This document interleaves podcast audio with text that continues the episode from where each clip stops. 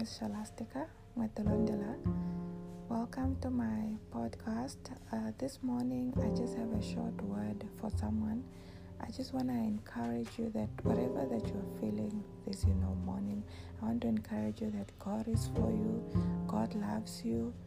Um, God will fight for you. That you don't need to fight your your battle. That God will fight for you. And I really just wanna wanna encourage you to be like um, God is for you.